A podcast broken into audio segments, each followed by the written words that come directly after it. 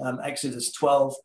This is now after uh, the 10 famous plagues.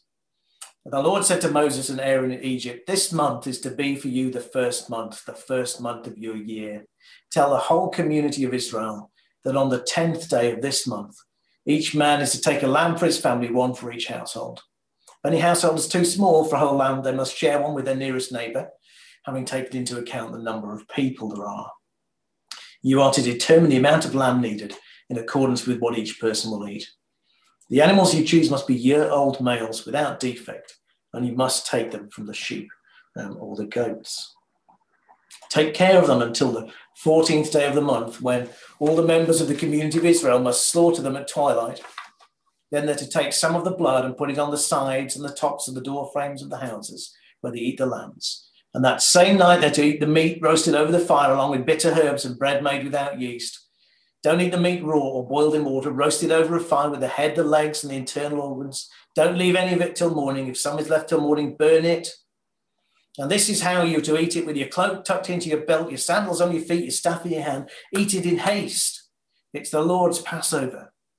And on that same night, I will pass through Egypt and strike down every firstborn of both people and animals. And I will bring judgment on all the gods of Egypt. I am the Lord.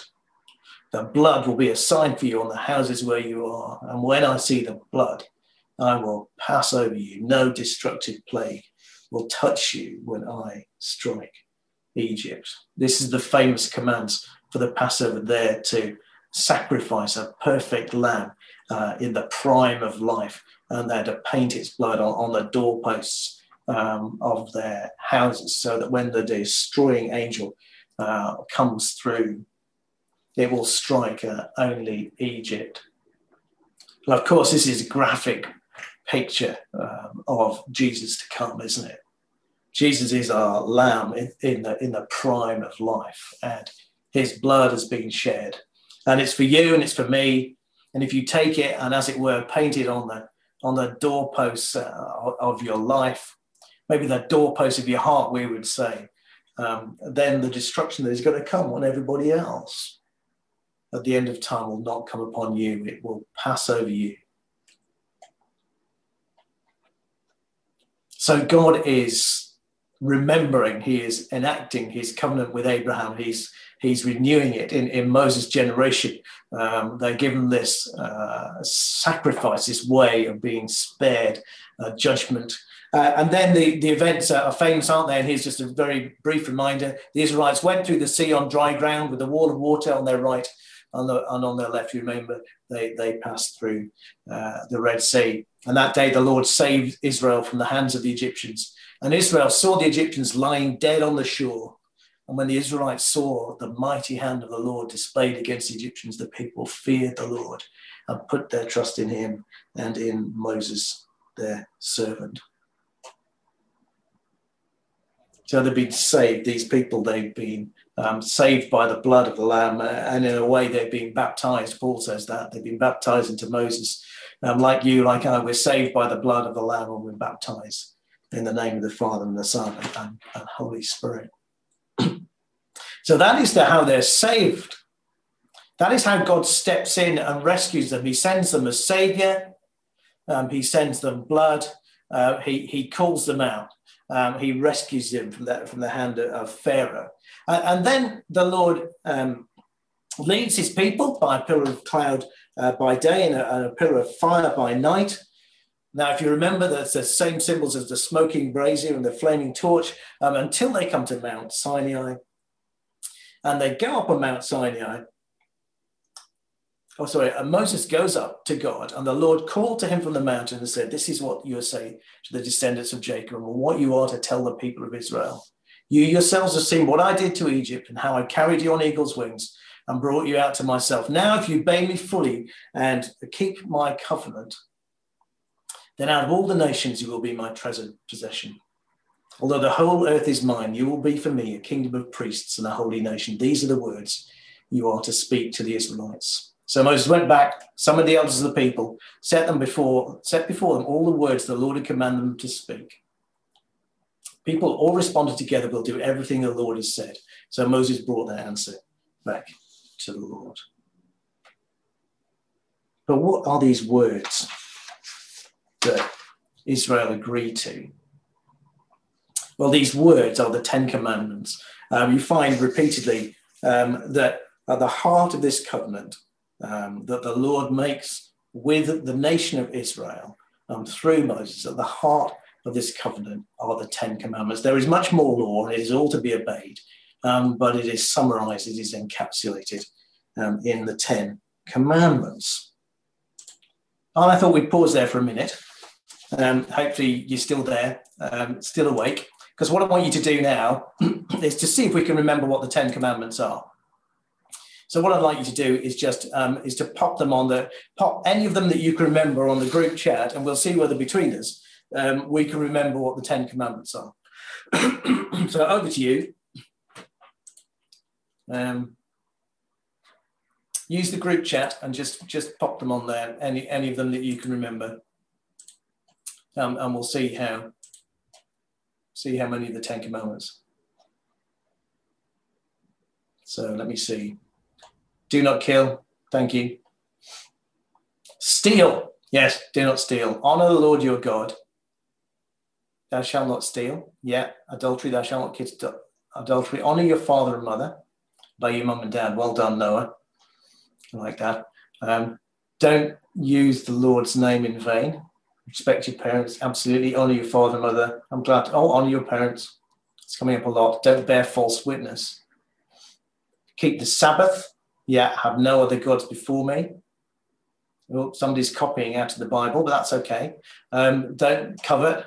Um, keep the Sabbath. Don't lie. Love the Lord your God. Don't desire your neighbor's donkey. Who said that? Yeah, absolutely. Don't be jealous of your neighbors. That's a really good way of putting it. Don't take the Lord's name in vain. Yeah, I was waiting for that one. Um, don't pray to a different God. Brilliant. I think we've, we've just about got them all. Um, let me pop them. Um, thank you, thank you, Lee. Uh, let me pop them back up and let's see. Let's see whether we, we, we've got them all. Here they are, and the Ten Commandments are, are in Exodus 20. Um, they're also in Deuteronomy 5 in a different context. Here in Exodus 20, this is God speaking um, to, to Moses. Um, and uh, in Deuteronomy 5, it, it's uh, Moses speaking to people of Israel in a, in a, recap. They are, You shall have no other gods before me. You shall not make for yourself a, an, an, image. Um, these are just the summaries, these are just the headlines. There's a little bit more in some of them. Shall not misuse the name of the Lord your God. Remember the Sabbath day by keeping it holy. Honor your father and mother. shall not murder. You shall not commit adultery. You shall not steal. Shall not give false testimony against your neighbor. You shall not covet. Why? Why do we not know the Ten Commandments by heart? I have to say you did pretty well between you, but I think if I'd asked any one of you to give me all ten, I think any one of us would, would perhaps have struggled. Why, why do we not know um, the Ten Commandments by, by heart? Why I guess, as, as New Testament believers, why do we tend to push them into the background? I think it's partly because we want to say, well, we're New Testament believers. We're, we're, we're not Old Testament believers. And we're evangelicals. We're not, uh, we're not Catholics. Uh, we want to say that we're not liberals. Um, we're not. And we want to say um, with loud and clear, we're not saved by works. Well, of course, we're not saved by works. That's true but neither were they. Neither were they, neither were the people of Israel. That was never um, the intent. What was the obedience to enter the covenant? The obedience of entry was to trust the Lord, was to take him at his word. It was forgiveness through the blood of the Lamb. It was to take the Lamb uh, and to apply it to your life. That was the obedience to enter the covenant. And then it was to leave um, the old country as it is for you. The, the obedience to, to enter the covenant, the new covenant, um, is, is to apply the blood of the Lamb to yourself, of Jesus, to say what he did on the cross, um, that was for me, and then to leave the old country, to leave the old way of life and, and to move into something new.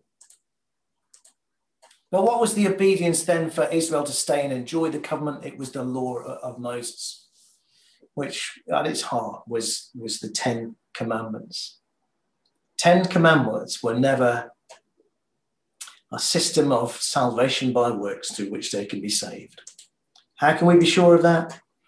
Because alongside the Ten Commandments, there is a sacrificial system uh, built in uh, to the law.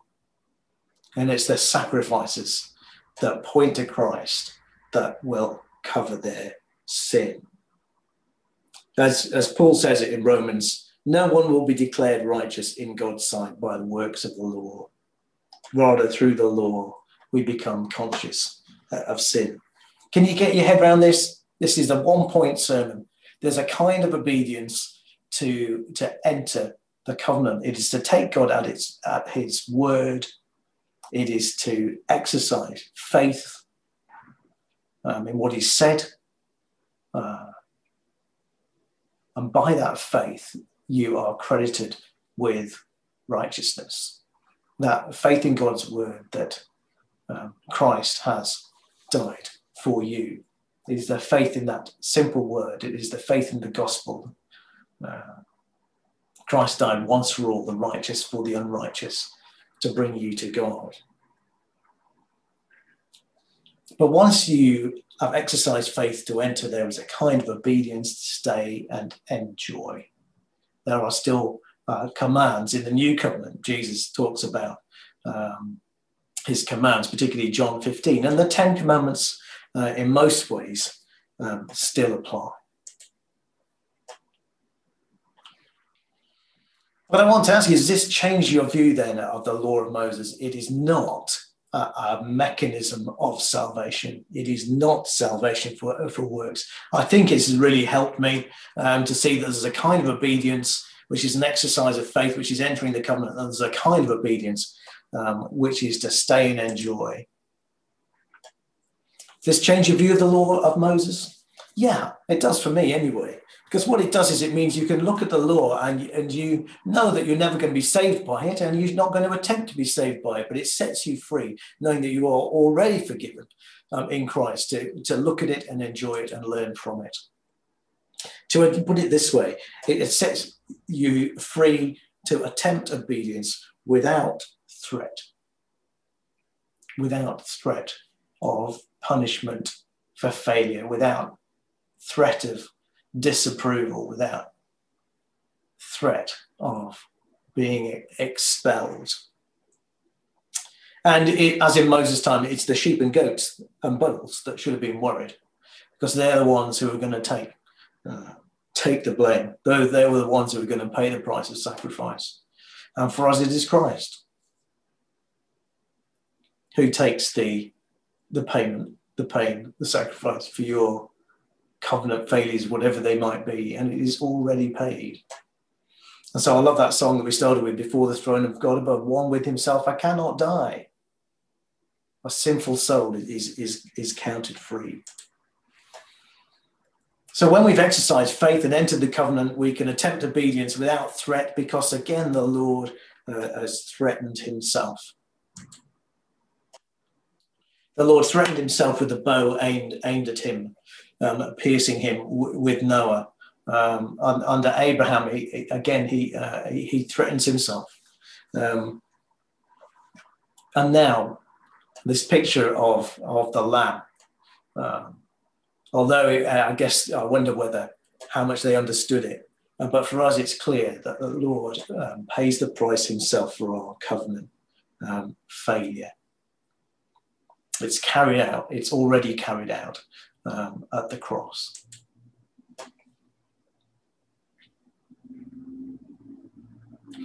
And so God's word is, to us now not a, not a threat and hopefully not a chore. It's just a means of his blessing, is the Spirit's primary tool. Sorry, it's the Spirit's primary tool um, for, for doing good to us. And so the, the writer of Psalm 19 says, The law of the Lord is perfect, it refreshes the soul. Statutes of the Lord are trustworthy, making wise the simple. Precepts of the Lord are right, giving joy to the heart. The commands of the Lord are radiant, giving light to the eyes. Fear of the Lord is pure, enduring forever.